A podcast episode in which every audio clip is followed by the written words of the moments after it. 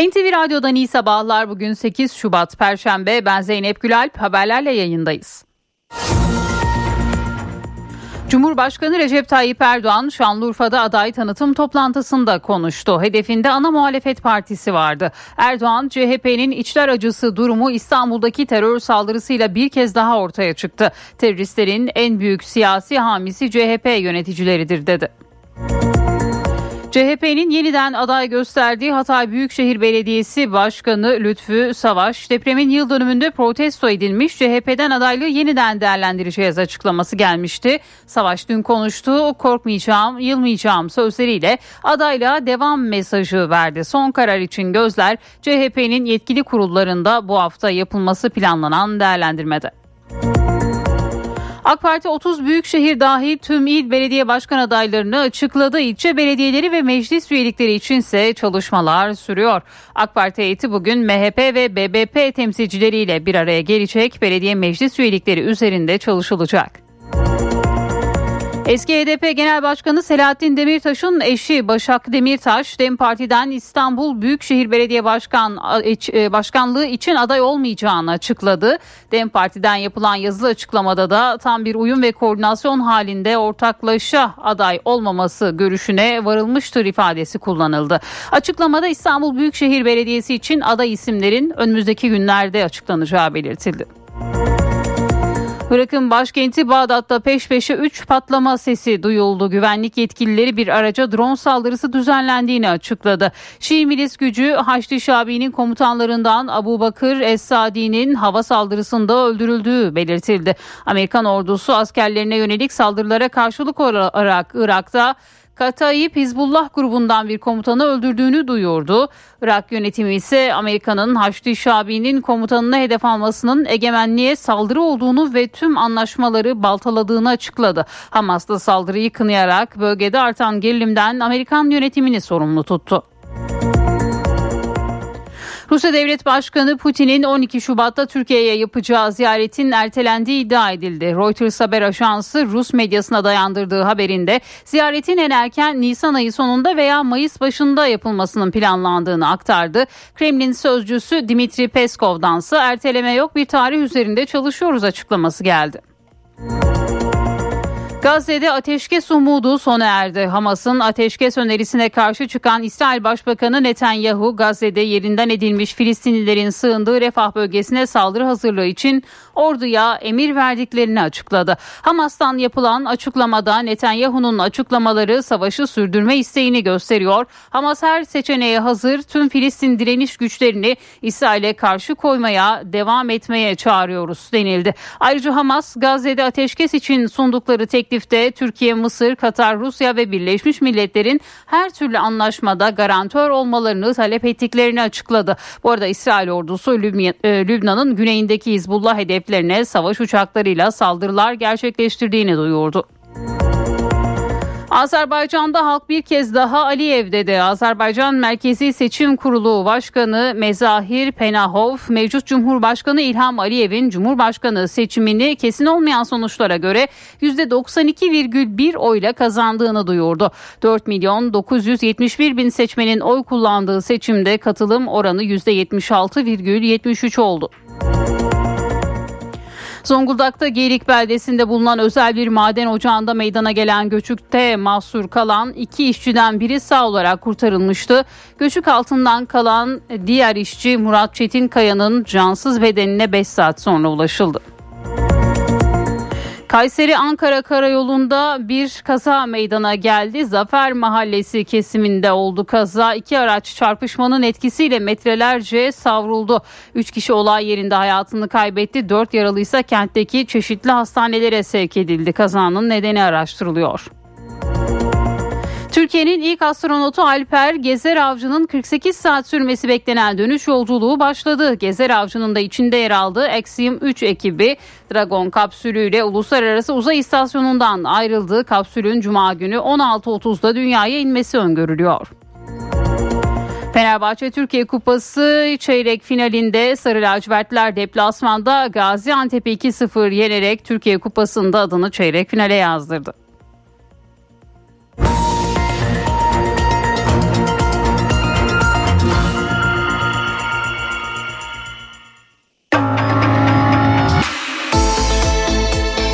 giderken gazetelerin gündemi.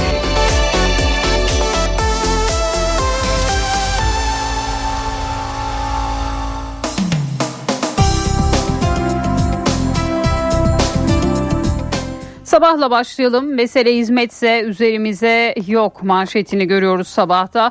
Cumhurbaşkanı Erdoğan Şanlıurfa'da net konuştu. Yüreğimizin yandığı afetlerde birileri şov peşindeyken biz dertlere derman olmak için gecemizi gündüzümüze kattık dedi.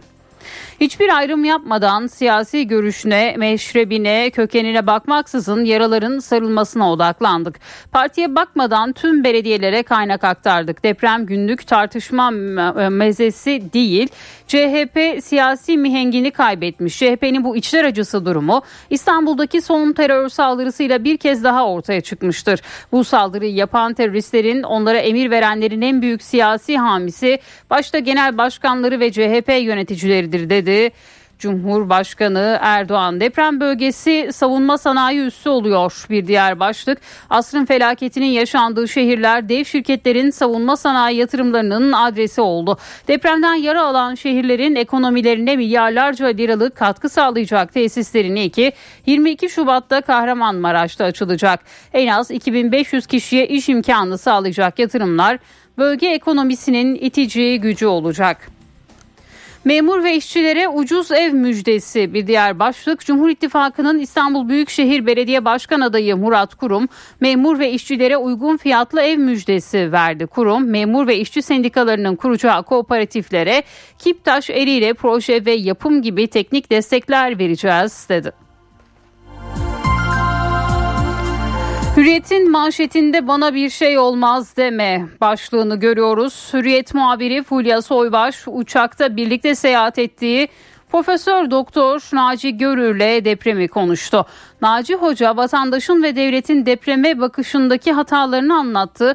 Olası İstanbul depremi hakkında çarpıcı açıklamalar yaptı. Ne merkezi ne yerel yönetimler önlem aldı ne de halkımız bu işi ciddiye aldı. Japonya'da yedi nokta altılık bir deprem oldu. Yaklaşık iki yüz kişi öldü. Biz altmış bine yakın kayıp verdik. Allah Japonları daha mı çok seviyor? Depremde yaşamak ancak güvenli yapılar ve de partiler üstü siyasetle mümkün. Halkımız da artık bana bir şey olmaz demekten vazgeçmeli. Sana bal gibi de bir şey olur dedi. Naci Görür'ün açıklamaları bugün Hürriyet'in manşetinde yer buldu. Yolunu ayıran kendisi bilir bir diğer başlık.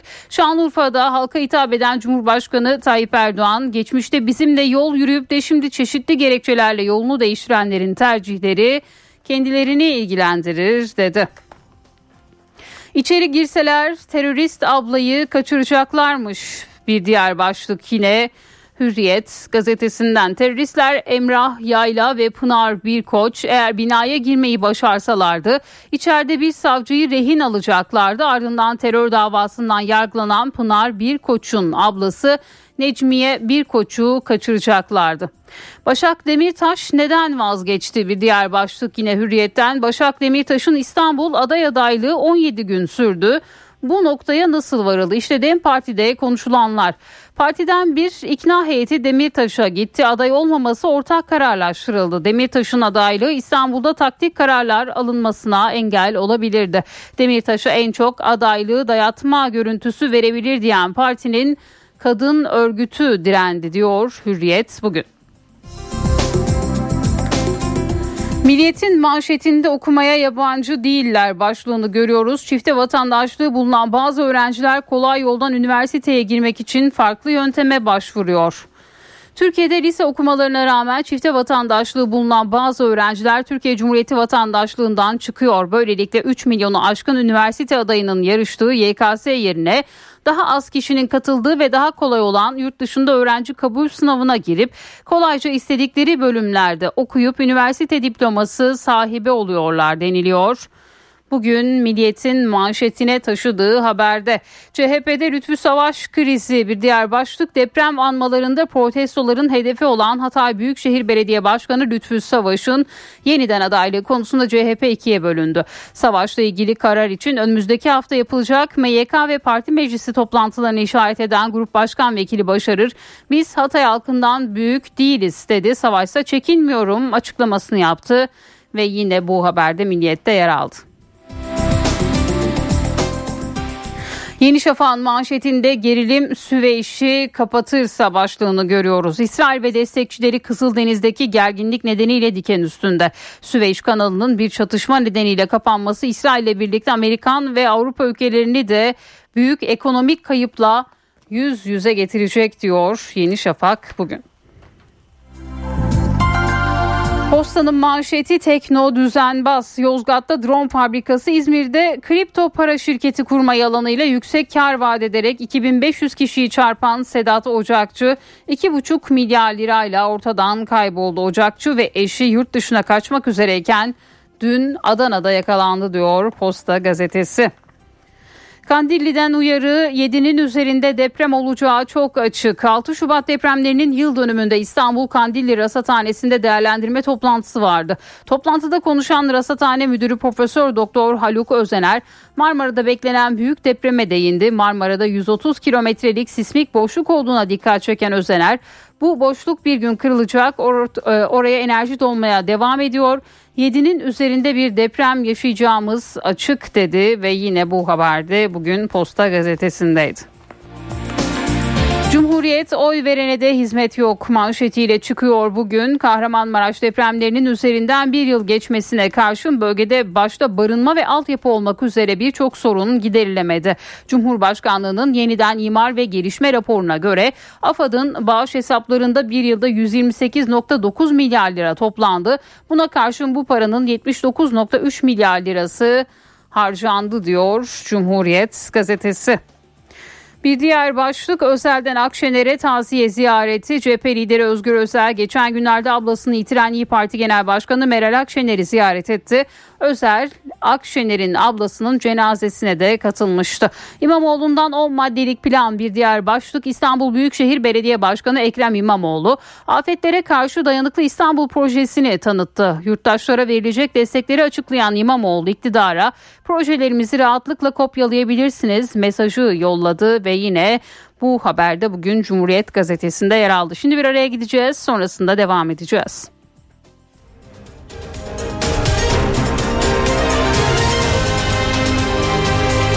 N T V Radyo. Titanic Hotels köşedeki kitapçıyı sunar. Merhaba, ben Adnan Bostancıoğlu. yirminci yüzyıl başı İngiltere düşünce hayatının önde gelen yazarlarından Gilbert Keith Chesterton'ın Bay Pond'un Paradoksları isimli kitabı Türkiye İş Bankası Kültür Yayınları'ndan çıktı. Türkçe'ye Çiçek Öztek çevirmiş Chesterton'ın kitabını. bin sekiz yüz yetmiş dört doğumlu Gilbert Chesterton, kurmacada olduğu kadar edebiyat ve sanat eleştirmenliği, ilahiyat ve gazetecilik gibi pek çok alanda önemli yapıtlar verdi. Özellikle Bernard Shaw, H G. Wells, Bertrand Russell gibi isimlerle dostlukları kadar polemikleriyle de bilinir Chesterton. bin dokuz yüz otuz altıda ölen yazar, İlk kez bin dokuz yüz on bir yılında yayımlanan Peder Brown öyküleriyle polisi edebiyatta da sağlam bir yer edinmişti. Bu çok sevilen dedektif karakteri sinemaya uyarlandığı gibi B B C tarafından uzun soluklu bir diziye de çekildi. Peder Brown'lar dışında Chesterton'ın Türkçe'de yayınlanan kitaplarından bazılarını hatırlayalım. Gurur Ağaçları, Öjenikler ve Diğer Kötülükler, Bay Perşembe, Çok Şey Bilen Adam. Bay Pond'un paradokslarına gelirsek, kitap Chesterton'ın sekiz dedektiflik öyküsünden oluşuyor. Sıradan bir devlet memuru olan Bay Pond, başta dostları Yüzbaşı Gehagan ve Sir Hubert Wotton olmak üzere çevresindekileri çileden çıkaran paradokslarıyla, ilk bakışta anlamsız görünen çelişkili ifadeleriyle ünlüdür. Ne var ki kafasındaki bu paradoksal düşünceler Bay Pond'a karşılaştığı gizemli olayları çözecek müthiş bir sezgi gücü kazandırmıştır. Sherlock Holmes'ta temsilini bulan İngiliz polisiye geleneğinin hem devamı hem de yöntemsel bir eleştirisi sayılan Bay Pond'un paradoksları, hiciv ile akılcılığın çarpıcı bir bileşimi. Herkese iyi okumalar, hoşça kalın. Titanic Hotels köşedeki kitapçıyı sundu.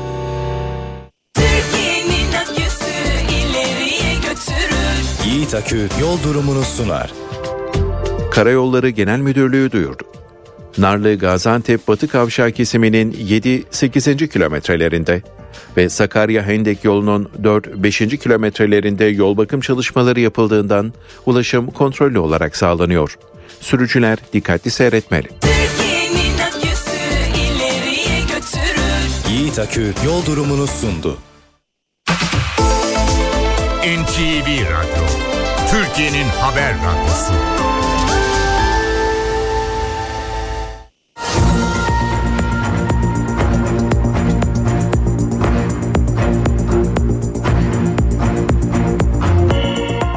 N T V Radyo'da haberleri aktarmayı sürdürüyoruz. Cumhurbaşkanı Recep Tayyip Erdoğan Şanlıurfa'da aday tanıtım toplantısında konuştu. Hedefinde ana muhalefet partisi vardı. Erdoğan, C H P'nin içler acısı durumu İstanbul'daki terör saldırısıyla bir kez daha ortaya çıktı. Teröristlerin en büyük siyasi hamisi C H P yöneticileridir dedi. Türkiye üzerinde hesabı olan herkesin kullanabileceği bir aparat haline gelen C H P'nin bu işler acısı durumu İstanbul'daki son terör saldırısıyla bir kez daha ortaya çıkmıştır.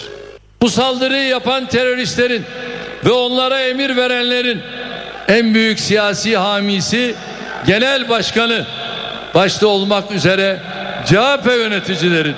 Cumhurbaşkanı Recep Tayyip Erdoğan mesajlarını Şanlıurfa'daki aday tanıtım toplantısından verdi. Erdoğan, İstanbul'daki adliyede polis noktasında düzenlenen saldırıyla ilgili C H P'yi eleştirdi. Epeyce bir vakittir C H P yönetimine hakim olan zihniyetin Türkiye'nin çıkarlarıyla, milletimizin değerleriyle, vatandaşlarımızın hayalleriyle hiçbir bağı kalmamıştır. C H P siyasi mihengini kaybetmiş. Böyle olduğu için de sürekli yörüngeden yörüngeye savrulup duran bir partiye dönüşmüştür. Cumhurbaşkanı Erdoğan daha sonra deprem konutları kura ve anahtar teslim törenine katıldı. Muhalefete eleştirilerini sürdürdü. Sırf oy vermediler diye depremzedelerimize hakaret edenleri gecenin bir yarısında kaldıkları misafirhanelerden kapı dışarı atanları ufukta seçim sandığını görünce deprem bölgesini hatırlayanları yani deprem meselesinde bile yük almak yerine millete yük olmayı tercih edenleri tarihe ve maşeri vicdana havale ediyoruz. Bunların siyasi sahtekarlıklarla bizim üzerimizden kendi koltuk kavgalarını, beceriksizliklerini ve iş bilmezliklerini örtmelerine alet olmayacağız. Biz işimize bakacağız. C H P'nin yeniden aday gösterdiği Hatay Büyükşehir Belediyesi Başkanı Lütfü Savaş, depremin yıl dönümünde protesto edilmiş, C H P'den adaylığı yeniden değerlendireceğiz açıklaması gelmişti. Savaş dün konuştu, korkmayacağım, yılmayacağım sözleriyle adayla devam mesajı verdi. Son karar için gözler C H P'nin yetkili kurullarında bu hafta yapılması planlanan değerlendirmede. Korkmayacağım, silmeyeceğim, yılmayacağım. Hatay'da oynanmak istenen oyunları net bir şekilde biliyoruz. Belli insanların uyarısıyla protestoları başladı. Biz bunların kim olduğunu da biliyoruz. Afetin yıl dönümünde depremzedeler tarafından protesto edilmesinin ardından adaylığı yeniden tartışma konusu olan C H P'nin Hatay Büyükşehir Belediye Başkanı Lütfü Savaş adaylıktan çekinmeyeceğini duyurdu. Hatay'da basın toplantısı düzenleyen Savaş, korkmuyorum dedi ve adaylık sürecini devam ettireceğini açıkladı. Ancak Ankara'dan farklı açıklamalar var. Hatay Belediye Başkanı'nın adaylığı Cuma günü yapılacak Merkez Yönetim Kurulu ve Parti Meclisi toplantılarında yeniden değerlendirilecek. Hatay'da yaşananlar halkı bizim için çok önemli. Onların verdiği her tepki, her konudaki tepki başımızın üzerinde.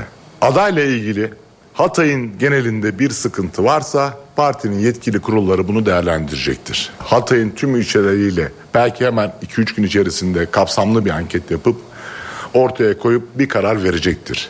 C H P'nin Cuma günü yapacağı toplantıda sadece Hatay değil, Malatya, Ordu, Kayseri ve Şanlıurfa Büyükşehir Belediye Başkan adayları ile birlikte İstanbul'un ilçeleri Kadıköy, Bakırköy, Esenyurt, Adalar, Ankara'da Çankaya, Mersin'de Akdeniz, Adana'da Seyhan gibi ilçelerinde adaylarında netleştirilmesi bekleniyor.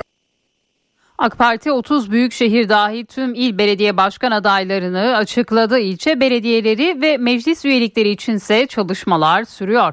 AK Parti heyeti bugün M H P ve B B P temsilcileriyle bir araya gelecek. Belediye meclis üyelikleri üzerinde çalışılacak. AK Parti'de aday belirleme mesaisinin sonuna geliniyor. AK Parti ve M H P heyetleri yeniden bir araya gelecek. Yerel seçimler için geri sayım sürerken AK Parti ve M H P heyetleri işbirliği için bir araya gelecek. Görüşmelerde belediye meclis üyelikleri ele alınacak. Edinilen bilgilere göre belediye meclisinde her dört üyeden birinin kadın, birinin ise gençlerden oluşması hedefleniyor. Hukukçu, mühendis, mimar gibi mesleklerden yeteri kadar aday bulunmasına da özen gösterilecek. Partilerde görev alma süreleri dikkate alınacak. Uzun süredir parti için faaliyet gösterenlere öncelik verilecek. AK Parti heyeti Büyük Birlik Partisi temsilcileriyle de bir araya gelecek. Görüşmelerde yerel seçim ittifakına son şeklinin verilmesi planlanıyor. Cumhurbaşkanı Erdoğan'ın yerel seçim mesaisi ise sürecek. Erdoğan, Şubat ayı ortalarında Seçim Koordinasyon Merkezi ve seçim işleri toplantılarına katılacak. Cumhurbaşkanı Erdoğan, altı Şubat depremlerinin yıl dönümü dolayısıyla başladığı şehir buluşmalarını ise sürdürecek. Erdoğan'ın özellikle muhalefetin elinde bulunan şehirleri ziyaret etmesi, yeni projeleri halka tanıtması bekleniyor. İstanbul, Ankara ve İzmir gibi önemli büyük şehirlerde halkla buluşmalarsa seçimlere kısa süre kala gerçekleşecek. Cumhurbaşkanının M H P lideri Devlet Bahçeli ile ortak mitingler yapması da planlamalar arasında. C H P Genel Başkanı Özgür Özel geçen hafta ablasını kaybeden İyi Parti Genel Başkanı Meral Akşener'e taziye ziyaretinde bulundu. Özel ablası Mualla Özen'i kaybeden Akşener'i İyi Parti Genel Merkezi'nde ziyaret etti. Özel'e taziye ziyaretinde C H P Genel Sekreteri Selin Sayek Böke de eşlik etti. Akşener'in ablası Mualla Özen üç Şubat'ta yaşamını yitirmişti. Özen'in cenazesi Kocaeli'de toprağa verilmişti. Eski H D P Genel Başkanı Selahattin Demirtaş'ın eşi Başak Demirtaş, DEM Parti'den İstanbul Büyükşehir Belediye Başkanlığı için aday olmayacağını açıkladı. Parti uygun görürse düşünebilirim açıklamasıyla gündeme gelen Demirtaş, yazılı bir açıklama yaparak aday olmayacağını duyurdu. beş Şubat pazartesi günü partiyi temsilen bir heyetle bir araya geldiğini belirten Demirtaş, gelinen aşamada benim adaylık beyanımın bir başvuruya dönüşmemesi konusunda partimizle ortak görüş birliğine varmış bulunmaktayız dedi. DEM Parti'den yapılan yazılı açıklamadaysa tam bir uyum ve koordinasyon halinde ortaklaşa aday olmaması görüşüne varılmıştır ifadesi kullanıldı. Açıklamada İstanbul Büyükşehir Belediyesi için aday isimlerin önümüzdeki günlerde açıklanacağı belirtildi. Emeklinin bayram ikramiyesi artıyor. Haberi Çalışma ve Sosyal Güvenlik Bakanı Vedat Işıkhan N T V yayınında duyurdu. Işıkhan, emeklilerimizin refahını artırmak için projelerimizi sürdüreceğiz dedi. Biz e, hükümet olarak da e, bu adımı atmaya hazırız. Çalışmalara kısa sürede de başlayabiliriz bu çerçevede. Emeklilere Ramazan ve Kurban bayramlarında verilen ikişer bin liralık ikramiye artacak. Açıklamayı N T V yayınına konuk olan Çalışma ve Sosyal Güvenlik Bakanı Vedat Işıkhan yaptı. Işıkhan, emeklilerin refahını artıracak adımlar atacaklarını da söyledi. Kamu kurumlarının yanı sıra inşallah bankalarla, özel şirketlerle de protokoller imzalayacağız.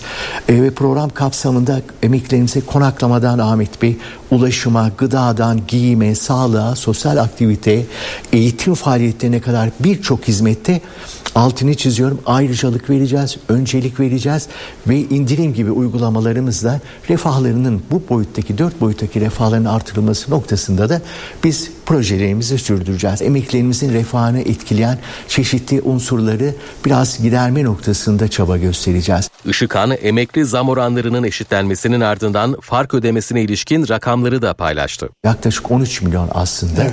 on milyon S S K'lı, Bağkurlu iki milyon sekiz yüz altmış bir bin yedi yüz yetmiş emeklimize fark tutarlarını yatıracağız. Tam rakamı vereyim. on üç milyon altı yüz altmış bin sekiz yüz altmış sekiz kişiye ödeyeceğimiz fark tutarı on beş milyar sekiz yüz kırk beş milyon iki yüz sekiz bin beş yüz yirmi üç lira fark ödemesi yapacağız. Emeklilikte yaşa takılanlar düzenlemesinden iki milyon kişinin faydalandığını söyleyen Işıkhan, yaklaşık dokuz yüz elli bin E Y T'linin tekrar çalışma hayatına döndüğünü bildirdi. Yıl sonuna kadar emekli sayısının dört yüz bin kişi artarak on altı milyon dört yüz bine yükseleceğini de kaydetti. Geçmeden şunu da sorayım. Bakan Işıkhan, deprem bölgesine yönelik destekler ve istihdam çalışmaları hakkında da bilgi verdi. İstihdam sayımızı özellikle dokuz yüz on dört bin seviyesine tekrar getirdik. Cumhurbaşkanı kararıyla vatandaşlarımıza nakdi ücret desteği verdik, evet. Ahmet Bey. Bu bağlamda yaklaşık yedi yüz milyon lira ödeme gerçekleştirdik. elli sekiz binden insanımızı kapsayan programlar ile toplamda on üç milyar yedi yüz kırk dokuz milyon, yaklaşık yedi yüz elli milyon lira ödenek tahsis ettik. İstanbul'da salı günü D H K P C'li iki teröristin İstanbul Adalet Sarayı'na düzenlediği saldırıda Dilfiraz Karataş hayatını kaybetmişti. İki çocuk annesi Karataş son yolculuğa uğurlandı. Soruşturma kapsamında teröristin bağlantıları da araştırılıyor. Dünden bu yana gözaltına alınanların sayısı doksanı geçti. Teyzesi için okutulacak mevlide katılmak için Çağlayan'a gitti. İstanbul Adalet Sarayı'na girmeye çalışan iki teröristin polise açtığı ateş sonucu çıkan çatışmanın ortasında kaldı. Aldığı kurşun yaralarıyla kaldırıldığı hastanede hayatını kaybetti. elli yedi yaşındaki Dilfiraz Karataş'ın cenazesi Bağcılar Cemevi'nde düzenlenen törenle son yolculuğa uğurlandı. İki ateş arasında kalıyor. Giderken adliyenin önünden metrobüse biniyor, iniyor oradan. Akrabasının onun kırkı var. Dünyalar tatlısı bir insandı, sosyal bir insandı. Hayvanları ve insanları seven bir insandı. Törene İstanbul Valisi Davut Gül'le siyasi partilerden isimler de katıldı. Dilfiraz Karataş'ın biri veteriner hekim, diğeri kimya mühendisi olan iki çocuğu yakınlarının yardımıyla ayakta durabildi. Terör saldırısında yaralananların sağlık durumları ile ilgili son bilgiyi ise Vali Davut Gül paylaştı. İki tanesi dün taburcu olmuştu. İkisi polis olmak üzere. Diğer iki vatandaşımızın da tedavisi devam ediyor. Çok şükür durumları iyi.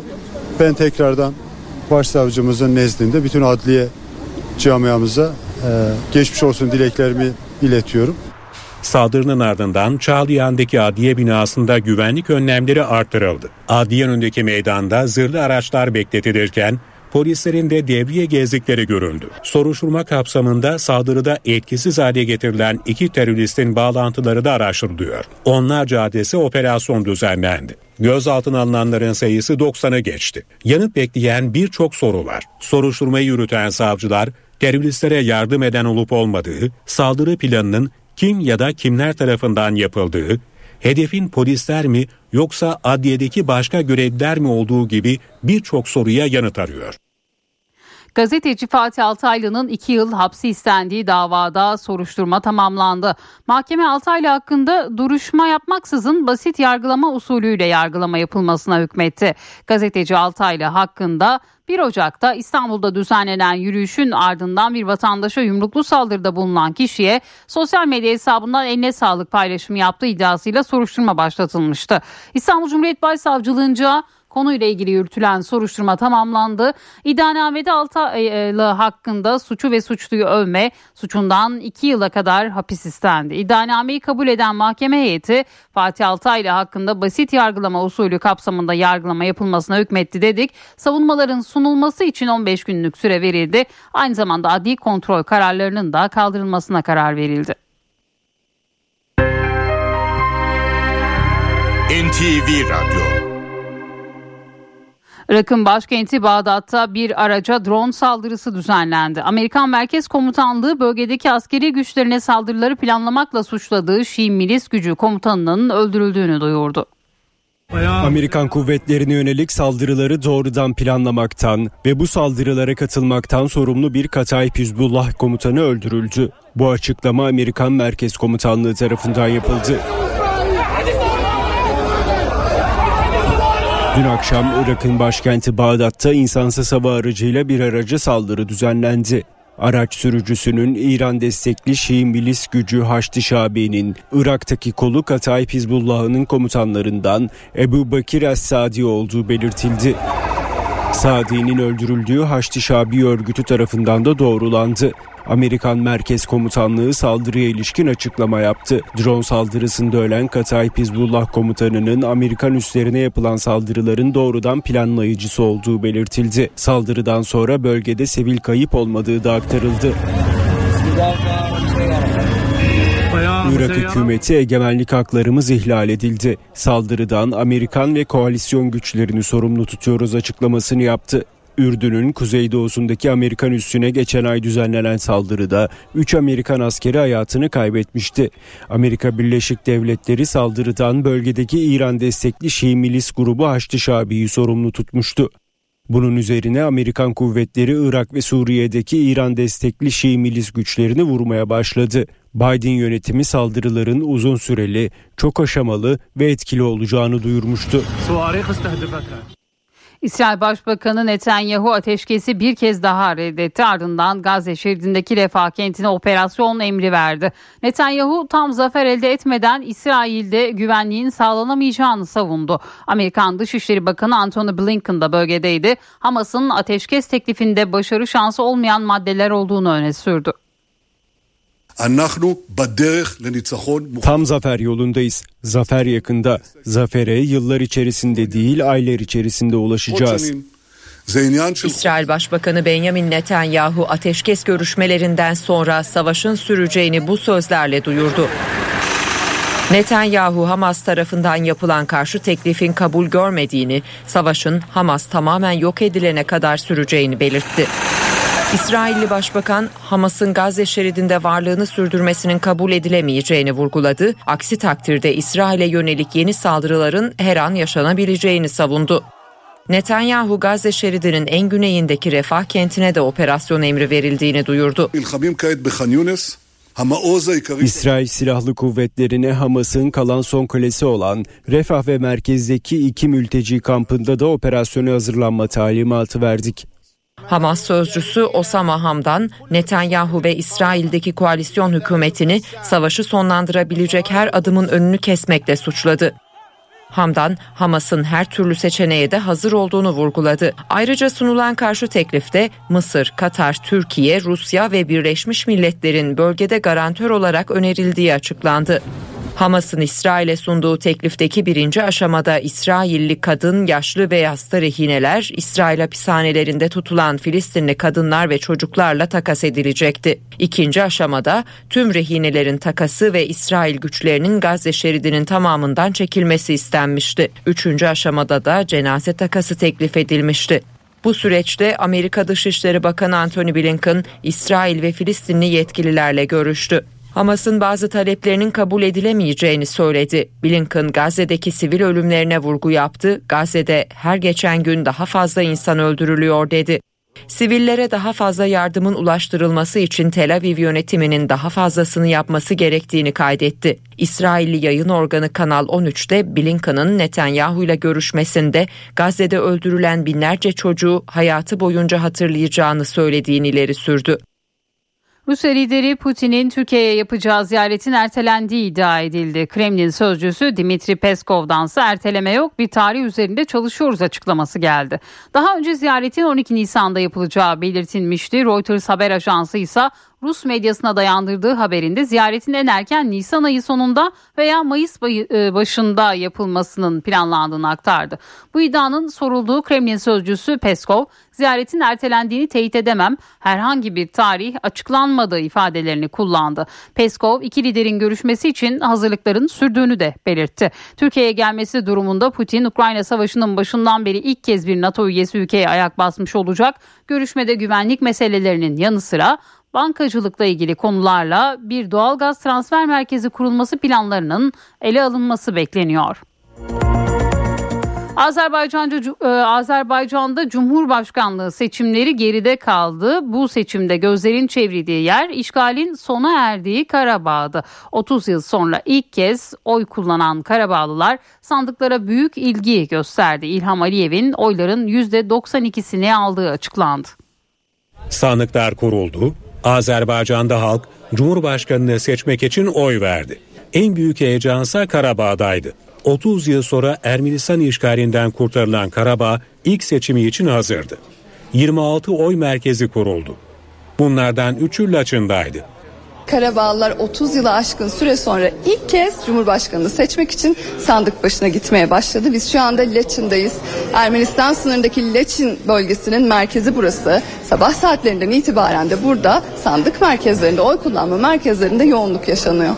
Artık yorulmuşuz cemaati. O kadar ki çok cəlb eləmişik. İlgi çok yani. Hə, bəli, yaxşı mənada yorulmuşuq. Yıllar sonra evlerine, topraklarına dönenler erken saatlerden itibaren oy merkezlerine akın etti. Kimi oyunu kullanıp ayrıldı, kimi de müşahit olarak yerini aldı. Laçın'daki bir oy merkezinde müşahitlerin tamamı kadınlardan oluştu. Yani biz bundan çok mutluyuz.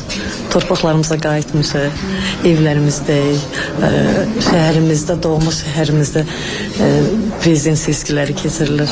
Çox gözəl, yəni vətənimizə, torpağımıza ilk dəfə səs verilir. Yəni biz bundan qürur duyuruq. Hər şey gözəldir, şəffafdır. Demək olar ki, öz axarı ilə gedir hər şey. Çox sağ olun ki, siz də gəlmisiniz. Azerbaycan'daki Cumhurbaşkanlığı seçimini çeşitli uluslararası örgütler ve ülkelerden sekiz yüz yabancı gözlemci ile iki yüze yakın yabancı gazeteci de takip etti. altı yaşındayken türküler seslendirmeye başladı. Yeteneği ailesinin ve hocalarının dikkatini çekti. Henüz on iki yaşındayken İstanbul Radyosu'na girdi ve yeteneği büyük önder Mustafa Kemal Atatürk'ün de ilgisinden kaçmadı. doksan sekizde devlet sanatçısı oldu. iki bin altıda son konserini verdi. Cumhuriyet'in divası Müzeyyen Senar sekiz Şubat iki bin on beşte hayata gözlerini yumdu. Vefatının dokuzuncu yılında bir şarkısıyla bir kez daha anarak bitiriyoruz bu dilimi. Kapıldım gidiyorum, bahtımın rüzgarına.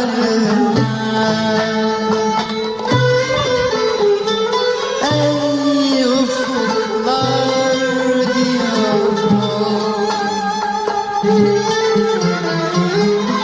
yolculuk var yavrum.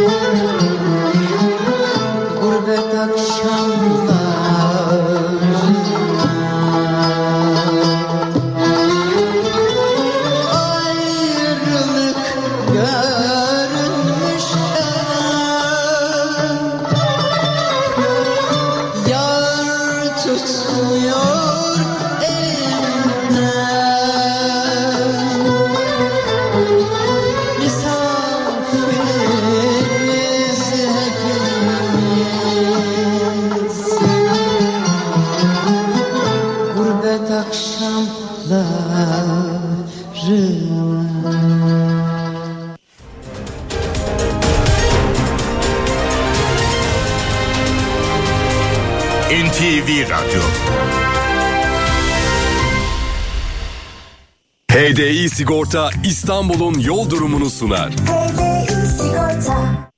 İstanbul'da yoğunluk haritası bu dakika itibariyle yüzde elli dördü gösteriyor. on beş Temmuz Şehitler Köprüsü'ne giderken Anadolu'dan Avrupa'ya geçişte İbadiye Bağlantı Yolu Beylerbeyi arasında sabah yoğunluğu var. Fatih Sultan Mehmet Köprüsü'ne giderken de Çakmak Köprü Kavacık arası yoğun. Her iki köprüden de Anadolu'dan Avrupa'ya geçişte bir araç yoğunluğu gözleniyor. Avrasya Tüneli ise çift taraflı açık. Avrupa yakasına gelindiğinde E beşte Avcılar Küçükçekmece, Tem'de ise Bahçeşehir Altınşehir arasında yoğunluk var. Yolda olanlara iyi yolculuklar. H D İ Sigorta İstanbul'un yol durumunu sundu. Alman teknolojisiyle üretilen Düfa Boya spor haberlerini sunar.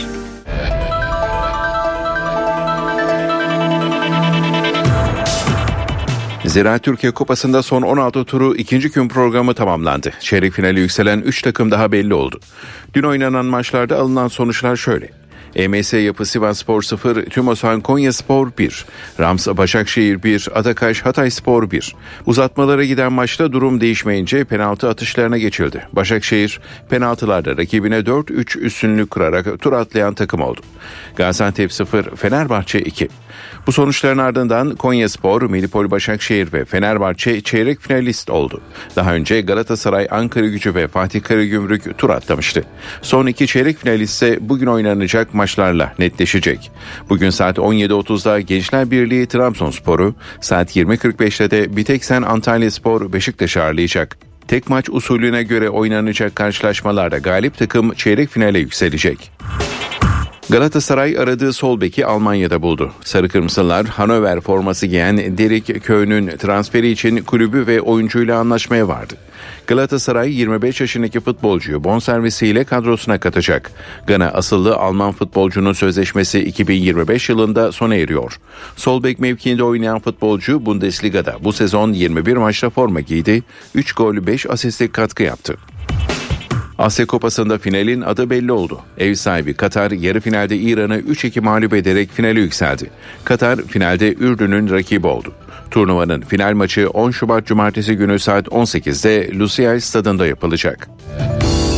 Anadolu Efes Euroleague'de üst üste ikinci galibiyetini almak için sahaya çıkacak. Lacivert Beyazlılar yirmi altıncı hafta maçında İsrail temsilcisi Maccabi Playtika ile karşılaşacak. Güvenlik endişesi nedeniyle Letonya'nın başkenti Riga'da oynanacak maç saat yirmi otuzda başlayacak. Euroleague'de yirmi beş maçta on galibiyeti bulunan Lacivert Beyazlılar haftaya on altıncı sırada girdi. Maçların on üçünü kazanan İsrail temsilcisi ise onuncu sırada. Efes sezonun ilk yarısında İsrail ekibiyle deplasmanda oynadığı mücadeleden doksan beş seksen altı mağlup ayrılmıştı. Bahçeşehir Koleji Europe Cup'ta ikinci tur gruplarını da lider tamamladı.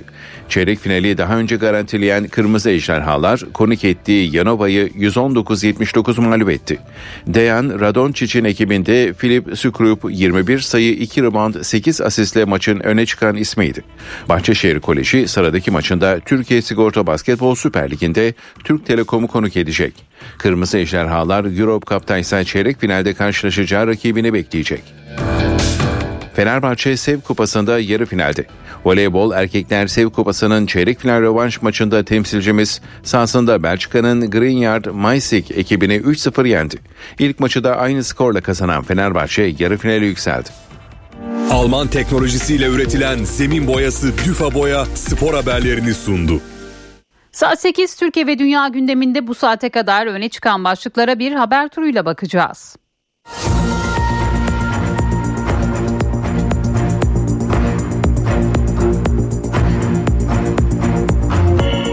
Cumhurbaşkanı Recep Tayyip Erdoğan Şanlıurfa'da aday tanıtım toplantısında konuştu. Hedefinde ana muhalefet partisi vardı. Erdoğan, C H P'nin içler acısı durumu İstanbul'daki terör saldırısıyla bir kez daha ortaya çıktı. Teröristlerin en büyük siyasi hamisi C H P yöneticileridir dedi. C H P'nin yeniden aday gösterdiği Hatay Büyükşehir Belediye Başkanı Lütfü Savaş, depremin yıl dönümünde protesto edilmiş C H P'den adaylığı yeniden değerlendireceğiz açıklaması gelmişti. Savaş dün konuştu, korkmayacağım, yılmayacağım sözleriyle adaylığa devam mesajı verdi. Son karar için gözler C H P'nin yetkili kurullarında bu hafta yapılması planlanan değerlendirmede. AK Parti otuz büyükşehir dahil tüm il belediye başkan adaylarını açıkladı. İlçe belediyeleri ve meclis üyelikleri içinse çalışmalar sürüyor. AK Parti heyeti bugün M H P ve B B P temsilcileriyle bir araya gelecek. Belediye meclis üyelikleri üzerinde çalışılacak.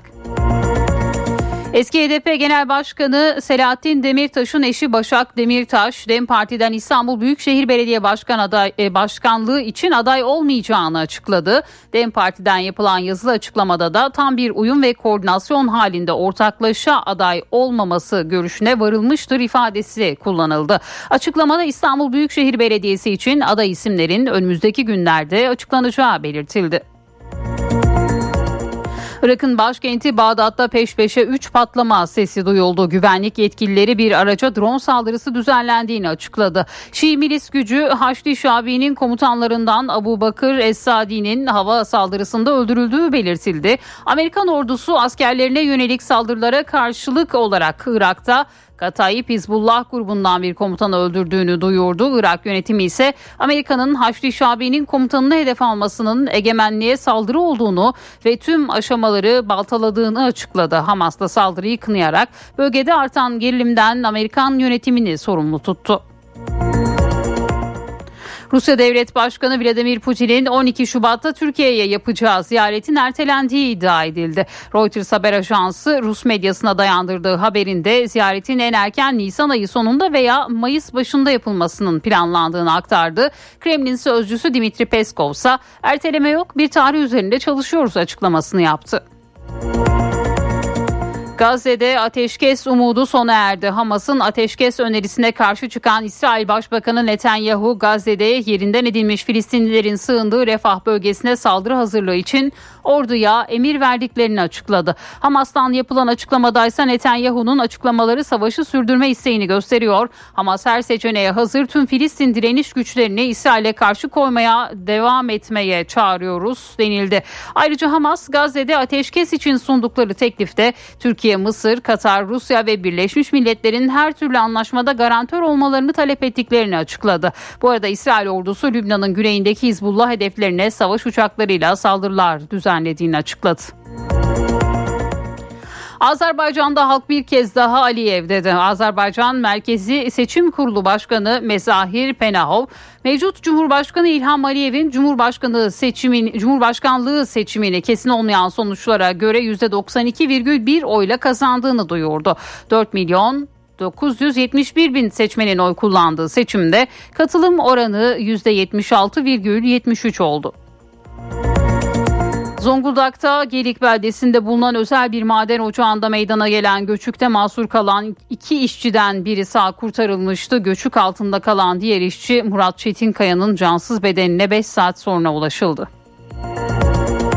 Kayseri'de gece meydana gelen trafik kazasında üç kişi hayatını kaybetti, dört kişi de yaralandı. Kaza Kayseri-Ankara Karayolu'nun Zafer Mahallesi mevkiinde oldu. İki araç çarpışmanın etkisiyle metrelerce savrulduğu kazanın nedeni araştırılıyor. Türkiye'nin ilk astronotu Alper Gezeravcı'nın kırk sekiz saat sürmesi beklenen dönüş yolculuğu başladı. Gezeravcı'nın da içinde yer aldığı Axiom üç ekibi Dragon kapsülüyle Uluslararası Uzay İstasyonu'ndan ayrıldı. Kapsülün Cuma günü on altı otuzda dünyaya inmesi öngörülüyor. Ve spor, Fenerbahçe Türkiye Kupası çeyrek finalinde Sarı Lacivertler deplasmanda Gaziantep'i iki sıfır yenilerek Türkiye Kupası'nda adını çeyrek finale yazdırdı.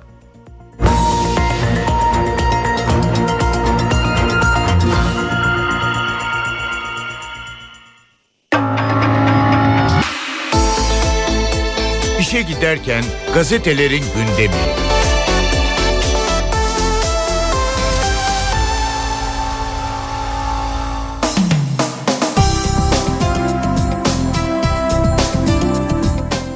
Sabahla başlıyoruz. Mesele hizmetse üzerimize yok manşetini görüyoruz Sabah gazetesinde bugün. Cumhurbaşkanı Erdoğan Şanlıurfa'da net konuştu. Yüreğimizin yandığı afetlerde birileri şov peşindeyken biz dertlere derman olmak için gecemizi gündüzümüze kattık dedi. Hiçbir ayrım yapmadan siyasi görüşüne, meşrebine, kökenine bakmaksızın yaraların sarılmasına odaklandık. Partiye bakmadan tüm belediyelere kaynak aktardık. Deprem günlük tartışma mezesi değil. C H P siyasi mihengini kaybetmiş. C H P'nin bu içler acısı durumu İstanbul'daki son terör saldırısıyla bir kez daha ortaya çıkmıştır. Bu saldırıyı yapan teröristlerin, onlara emir verenlerin en büyük siyasi hamisi başta genel başkanları ve C H P yöneticileridir dedi. Deprem bölgesi savunma sanayi üssü oluyor bir diğer başlık. Asrın felaketinin yaşandığı şehirler dev şirketlerin savunma sanayi yatırımlarının adresi oldu. Depremden yara alan şehirlerin ekonomilerine milyarlarca liralık katkı sağlayacak tesislerin ilki yirmi iki Şubat'ta Kahramanmaraş'ta açılacak. En az iki bin beş yüz kişiye iş imkanı sağlayacak yatırımlar bölge ekonomisinin itici gücü olacak diyor bugün Sabah gazetesi.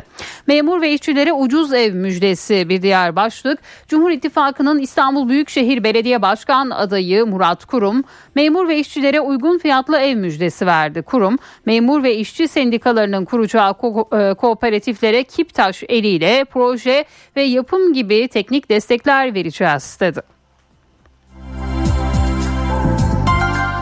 Hürriyet'in manşetinde bana bir şey olmaz deme başlığı yer buluyor. Hürriyet muhabiri Fulya Soybaş uçakta birlikte seyahat ettiği Profesör Doktor Naci Görür'le depremi konuştu.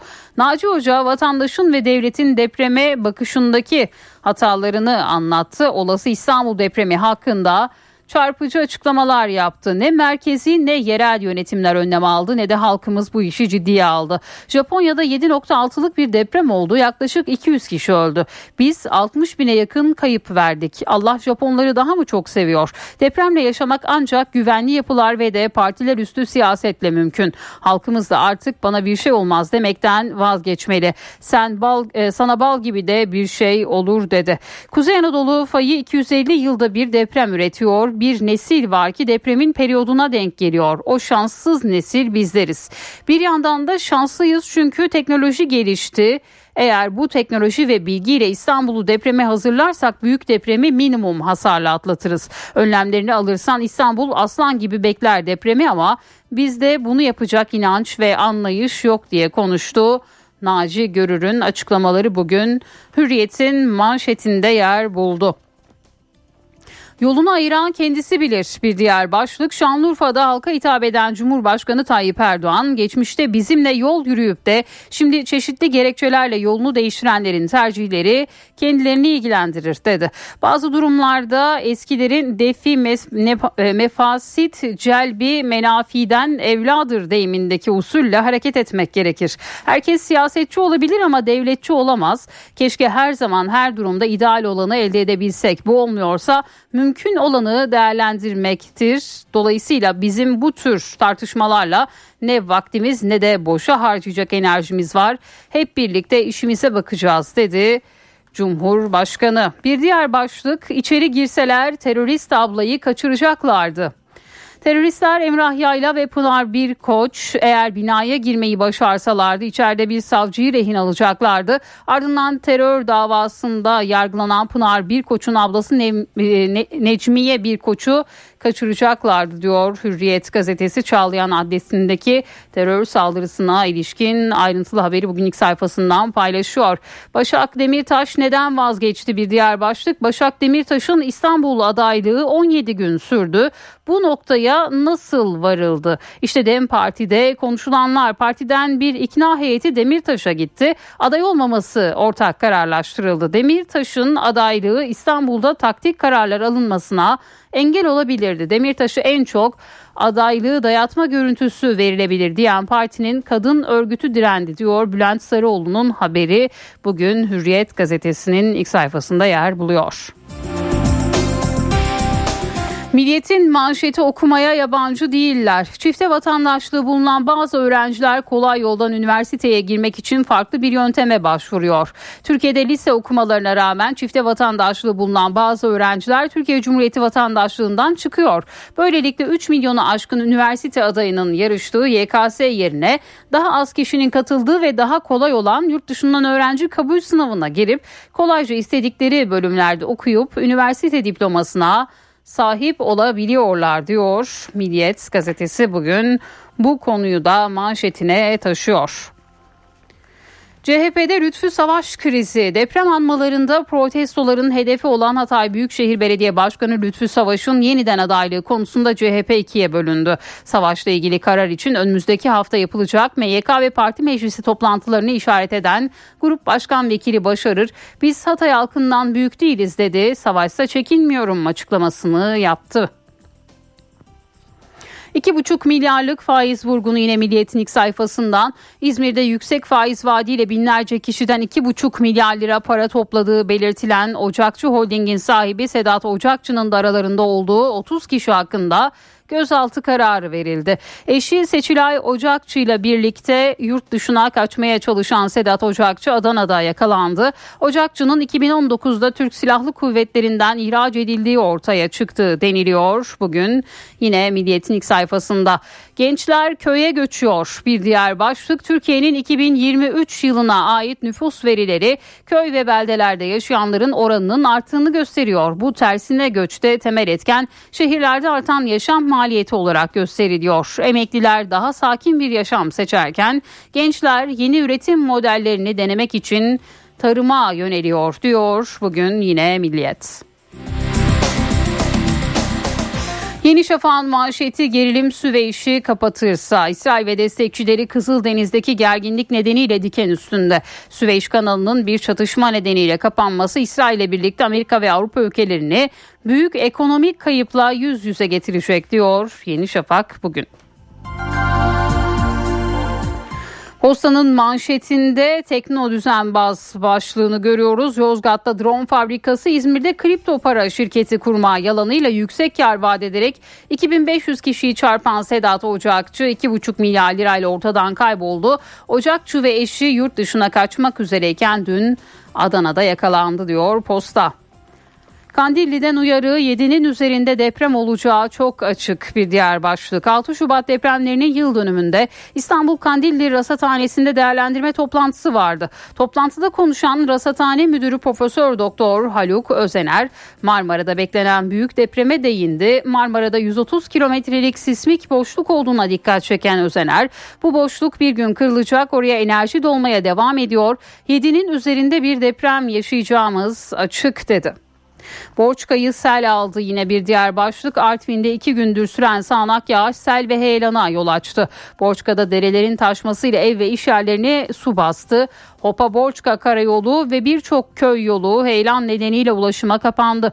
Onun üzerinde araç zarar gördü. Kale içi camide heyelandan nasibini aldı. Miraç kandili nedeniyle içeride bulunan cemaat sele kapıldı, sele yakalandı. Etrafı suyla dolan camiden insanlar iş makineleriyle kurtarıldı deniliyor yine bugün Posta gazetesinde. Cumhuriyet'in manşetinde oy verene de hizmet yok başlığını görüyoruz. Kahramanmaraş depremlerinin üzerinden bir yıl geçmesine karşın bölgede başta barınma ve altyapı olmak üzere birçok sorun giderilemedi. Cumhurbaşkanlığı'nın yeniden imar ve geliştirme raporuna göre AFAD'ın bağış hesaplarında bir yılda yüz yirmi sekiz virgül dokuz milyar lira toplandı. Buna karşın bu paranın yetmiş dokuz virgül üç milyar lirası harcandı deniliyor Cumhuriyet'in manşetinde. Bir diğer başlık, Özel'den Akşener'e taziye ziyareti. C H P lideri Özgür Özel geçen günlerde ablasını yitiren İyi Parti Genel Başkanı Meral Akşener'i ziyaret etti. Özel, Akşener'in ablasının cenazesine de katılmıştı diyor Cumhuriyet. Bir başlığı daha aktaralım. İmamoğlu'ndan on maddelik plan. İstanbul Büyükşehir Belediye Başkanı Ekrem İmamoğlu afetlere karşı dayanıklı İstanbul projesini tanıttı. Yurttaşlara verilecek destekleri açıklayan İmamoğlu, iktidara projelerimizi rahatlıkla kopyalayabilirsiniz mesajı yolladı ve yine bu başlıkta bugün Cumhuriyet Gazetesi'nin ilk sayfasında yer aldı. N T V Radyo Evdeki Hesap. Profesör Murat Ferman hafta içi her gün ekonomideki güncel gelişmeleri N T V Radyo dinleyicileri için yorumluyor. Günaydın Sayın Ferman, mikrofon sizde. Zeynep Gül Hanım günaydın, iyi bir gün, iyi yayınlar diliyorum. Hep vurguluyoruz. Ekonomi insan içindir. İnsan ekonomi için değil. Ekonomi, o afili laflar, bir sürü grafik, bir sürü ahkam kesmeler, şunlar bunlar. Bunlar netice itibariyle insanın refah ve esenliği için kullanılmıyorsa, araç edilmiyorsa, amaç olan insana hizmet etmiyorsa bir anlam ifade etmez. Onun için insanın öyküsü önemli. Esas özne insan. İnsan deyince de tabii rakamlarla, sayılarla öyle Ee, bir takım kestirimlerle veya sübjektif yaklaşımlarla değil, ölçerek, biçerek insanı tanımlamak, öyküsünü takip etmek lazım.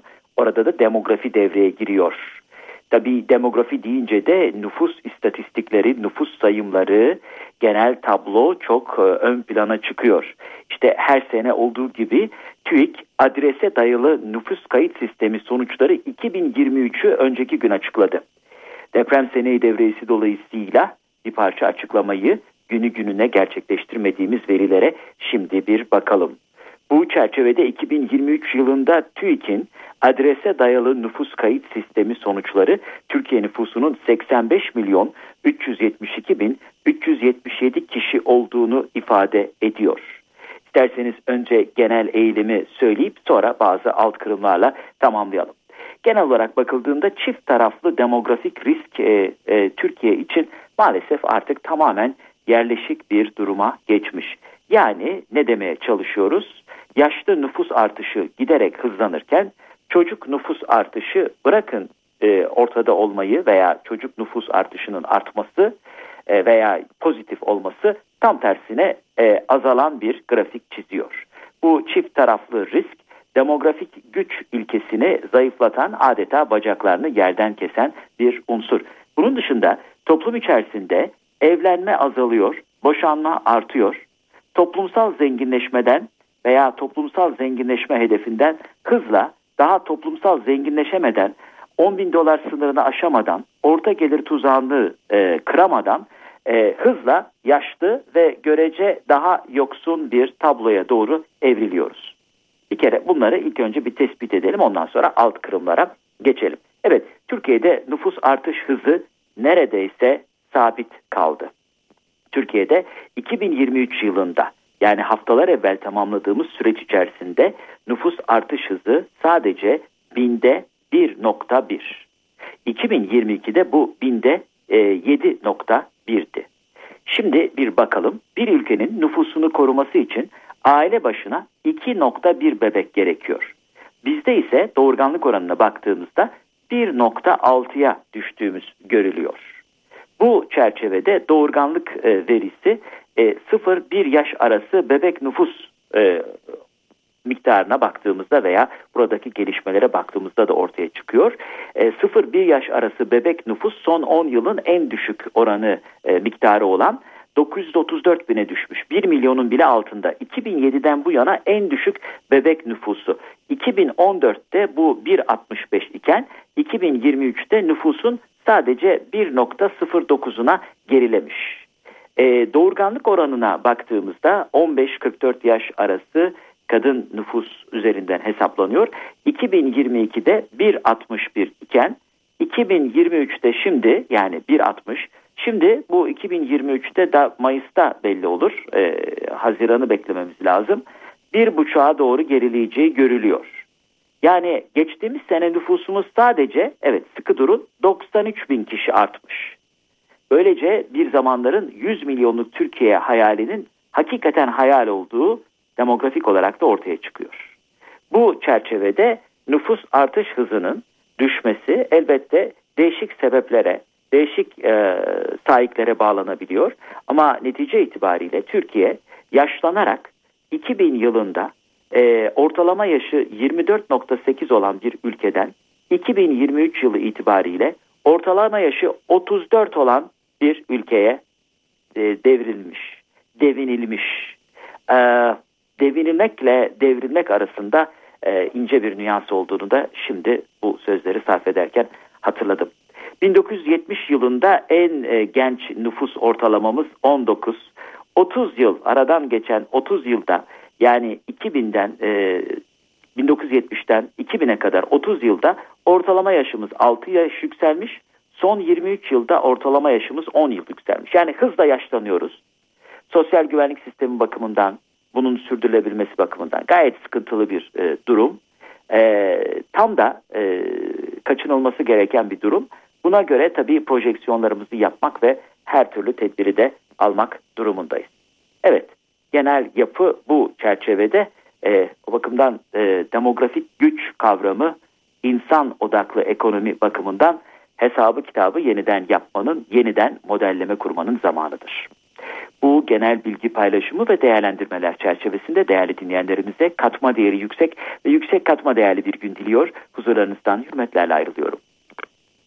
Profesör Murat Ferman'la evdeki hesap sona erdi. Kaçırdığınız bölümleri double-u double-u double-u nokta en ti vi radyo nokta com nokta ti ar adresinden dinleyebilirsiniz. Dünya markası Brass Çatı Sistemleri finans bültenini sunar.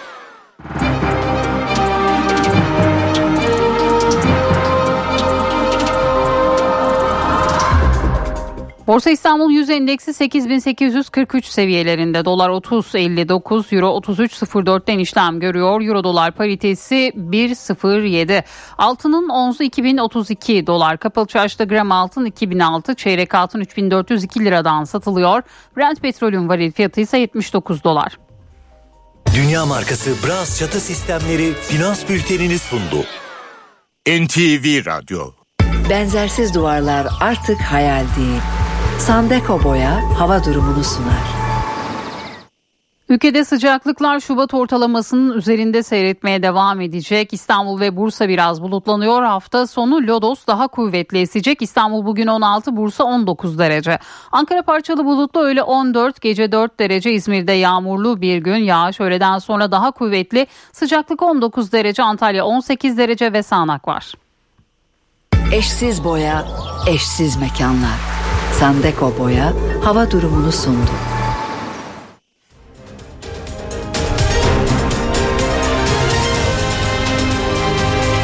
N T V Radyo. Türkiye'nin aküsü ileriye götürür. Yiğit Akü yol durumunu sunar. Karayolları Genel Müdürlüğü duyurdu. Trabzon-Rize yolunun altıncı kilometresinde ve Çanakkale-Çan yolunun on beş on sekizinci kilometrelerinde yol bakım ve onarım çalışmaları yapılıyor. Sürücüler dikkatli seyretmeli. Yiğit Akü yol durumunu sundu. N T V Radyo, Türkiye'nin haber radyosu.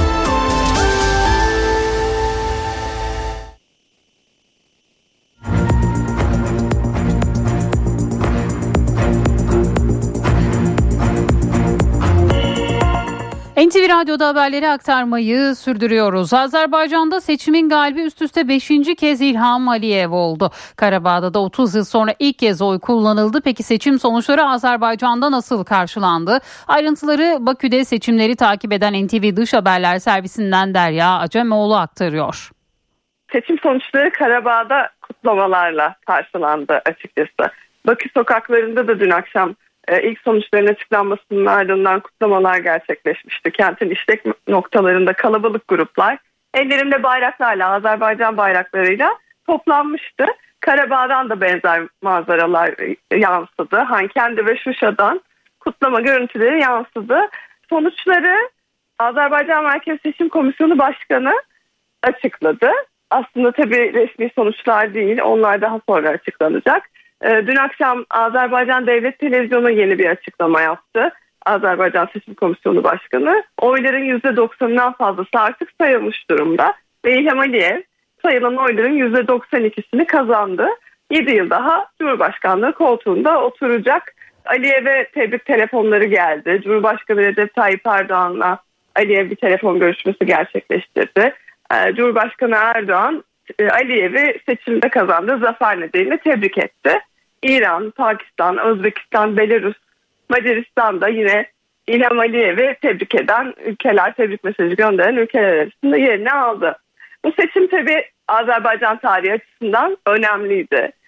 Çünkü ilk kez topraklarının tamamında oy kullanıldı ve yaklaşık otuz yıl sonra işgalden kurtarılan Karabağ'da da ilk kez sandıklar kurulmuş oldu. Biz dün Laçin'daydık. Ermenistan sınırındaki bir bölge Laçin. Oradaki seçim merkezlerinde kalabalığı gözlemledik zaten. Oldukça bir yoğunluk vardı seçim merkezlerinde. Aliyev aslında bir erken seçimdi bu. iki bin yirmi beş yılında yapılması planlanıyordu seçimlerin. Ancak Karabağ'da elde edilen askeri başarı sonrası bir yıl erkene alındı. Aliyev böylece Cumhurbaşkanlığında beşinci dönemine geçiyor. iki bin üç yılından beri iktidarda. iki bin on sekizdeki son seçimde oyların yüzde seksen altısını almıştı.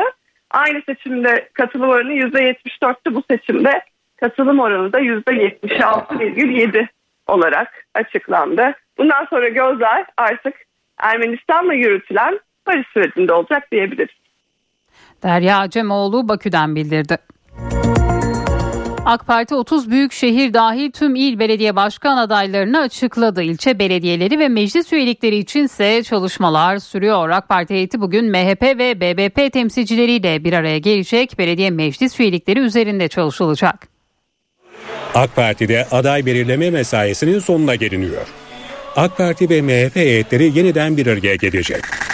Yerel seçimler için geri sayım sürerken AK Parti ve M H P heyetleri işbirliği için bir araya gelecek. Görüşmelerde belediye meclis üyelikleri ele alınacak. Edinilen bilgilere göre belediye meclisinde her dört üyeden birinin kadın, birinin ise gençlerden oluşması hedefleniyor. Hukukçu, mühendis, mimar gibi mesleklerden yeteri kadar aday bulunmasına da özen gösterilecek. Partilerde görev alma süreleri dikkate alınacak. Uzun süredir parti için faaliyet gösterenlere öncelik verilecek. AK Parti heyeti Büyük Birlik Partisi temsilcileriyle de bir araya gelecek. Görüşmelerde yerel seçim ittifakına son şeklinin verilmesi planlanıyor. Cumhurbaşkanı Erdoğan'ın yerel seçim mesaisi ise sürecek. Erdoğan, Şubat ayı ortalarında Seçim Koordinasyon Merkezi ve seçim işleri toplantılarına katılacak. Cumhurbaşkanı Erdoğan, altı Şubat depremlerinin yıl dönümü dolayısıyla başladığı şehir buluşmalarını ise sürdürecek. Erdoğan'ın özellikle muhalefetin elinde bulunan şehirleri ziyaret etmesi, yeni projeleri halka tanıtması bekleniyor. İstanbul, Ankara ve İzmir gibi önemli büyük şehirlerde halkla buluşmalarsa seçimlere kısa süre kala gerçekleşecek. Cumhurbaşkanının M H P lideri Devlet Bahçeli ile ortak mitingler yapması da planlamalar arasında. C H P'nin yeniden aday gösterdiği Hatay Büyükşehir Belediye Başkanı Lütfü Savaş depremin yıl dönümünde protesto edilmiş, C H P'den adaylığı yeniden değerlendireceğiz açıklaması gelmişti. Savaş dün konuştu, korkmayacağım, yılmayacağım sözleriyle adaylığa devam mesajı verdi. Son karar içinse gözler C H P'nin yetkili kurullarında bu hafta yapılması planlanan değerlendirmede. Korkmayacağım, silmeyeceğim, yılmayacağım. Hatay'da oynanmak istenen oyunları net bir şekilde biliyoruz. Belli insanların uyarısıyla protestoları başladı. Biz bunların kim olduğunu da biliyoruz. Afetin yıl dönümünde depremzedeler tarafından protesto edilmesinin ardından adaylığı yeniden tartışma konusu olan C H P'nin Hatay Büyükşehir Belediye Başkanı Lütfü Savaş adaylıktan çekinmeyeceğini duyurdu. Hatay'da basın toplantısı düzenleyen Savaş, korkmuyorum dedi ve adaylık sürecini devam ettireceğini açıkladı. Ancak Ankara'dan farklı açıklamalar var. Hatay Belediye Başkanı'nın adaylığı Cuma günü yapılacak Merkez Yönetim Kurulu ve Parti Meclisi toplantılarında yeniden değerlendirilecek. Hatay'da yaşananlar halkı bizim için çok önemli. Onların verdiği her tepki, her konudaki tepki başımızın üzerinde. Adayla ilgili Hatay'ın genelinde bir sıkıntı varsa partinin yetkili kurulları bunu değerlendirecektir. Hatay'ın tüm ilçeleriyle belki hemen iki üç gün içerisinde kapsamlı bir anket yapıp ortaya koyup bir karar verecektir. C H P'nin Cuma günü yapacağı toplantıda sadece Hatay değil, Malatya, Ordu, Kayseri ve Şanlıurfa Büyükşehir Belediye Başkan adayları ile birlikte İstanbul'un ilçeleri Kadıköy, Bakırköy, Esenyurt, Adalar, Ankara'da Çankaya, Mersin'de Akdeniz, Adana'da Seyhan gibi ilçelerinde adaylarının netleştirilmesi bekleniyor. AK Parti İstanbul Büyükşehir Belediye Başkanı adayı Murat Kurum seçim çalışmaları kapsamında İstanbul'daki sendikaları ziyaret etti. Kurum memur ve işçilerin kuracağı kooperatiflere destek olacağını ve memurlara ulaşımda indirim sağlanacağını söyledi. AK Parti İstanbul Büyükşehir Belediye Başkanı adayı Murat Kurum sendika temsilcileriyle bir araya geldi. Kurum uygun fiyatlı ev vaadinde bulundu. Kiptaş aracılığıyla destek olunacağını belirtti. İstanbul'da sendikalarımızın kuracağı, vatandaşımızın ucuz sosyal konut edinebileceği, İstanbul'daki dönüşüme katkı sunacak, İstanbul'daki konut kiralarına, konut fiyatlarına ilişkin bu fiyatları aşağı çekecek her türlü projeye maddi, manevi destek vereceğiz. Kurum seçilirse memurlara indirimli ulaşım sağlayacaklarını söyledi. İstanbul Büyükşehir Belediyesi yönetimine de eleştiriler yöneltti. Yönetim anlayışına baktığınızda İstanbul'da yarı zamanlı bir belediyecilik yapıldığını, boş zamanlarında belediyeye uğrayan bir yönetim olduğunu, İstanbul dışındaki tüm gündemlerle meşgul olan bir yönetim olduğunu da burada hep birlikte görüyoruz. Afetlere karşı dayanıklı İstanbul projesinin tanıtımına katılan İstanbul Büyükşehir Belediye Başkanı Ekrem İmamoğlu on maddelik deprem planını anlattı. yedi ve üzerinde bir depremde İstanbul'da iki yüz bin yapının depremlerde ağır hasar göreceğini söyledi.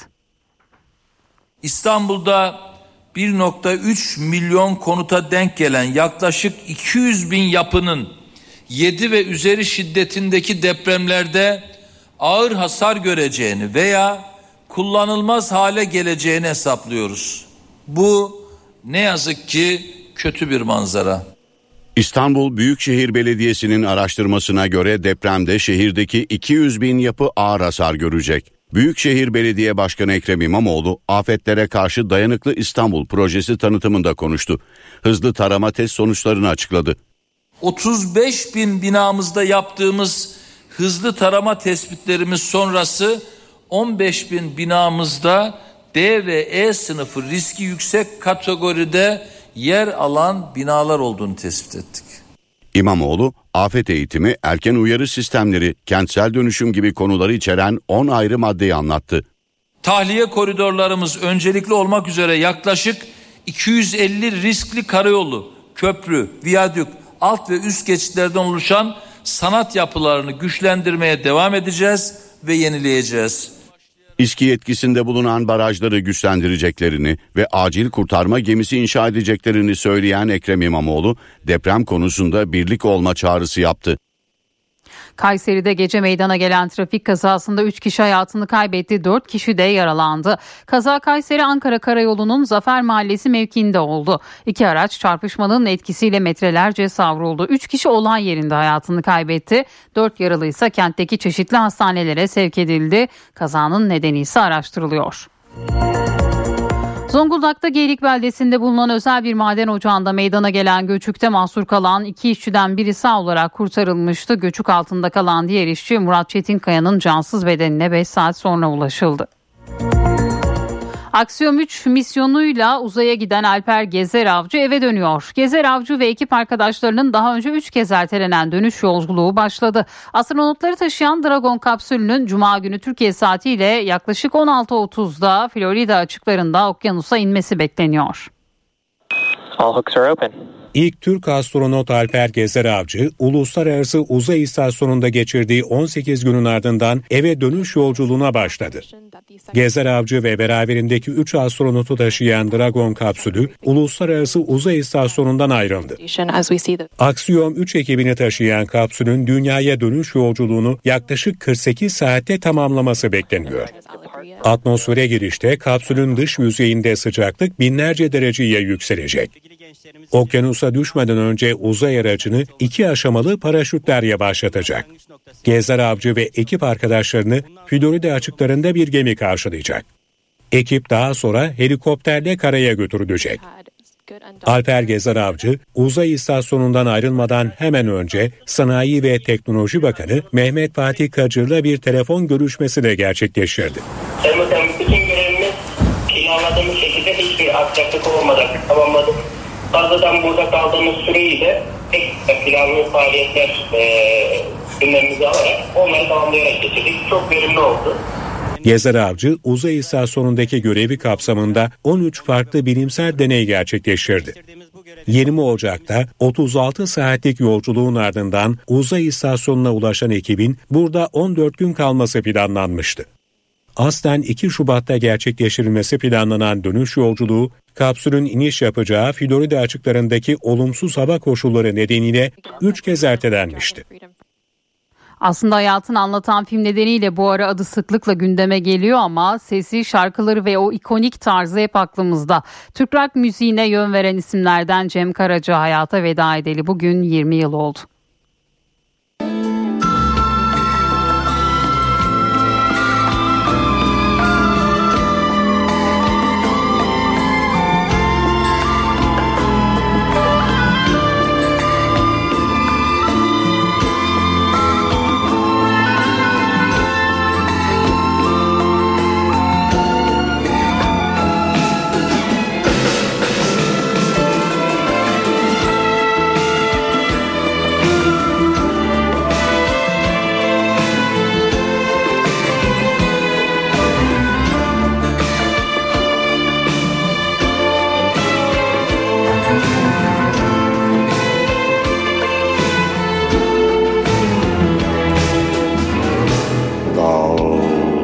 başında rastladım aksakallı birisine. Bin yıllık bir halıya bin yıldan beri bağdaş kurmuş bir çınar gibiydi. Sordum ona, aşk ne ustam, hayatın sırrı ne? Tepeden tırnağa aşığım ben. Koskoca bir hayat var önümde. Sevda kuşum kanadımda, ürkütürsem tutamazsın. Öpseyle sapanla vurursun da saramazsın. Hayat sırrının suyunu çeşmelerden bulamazsın. Ansızın bir deli çaydan İçerisinde kanamazsın.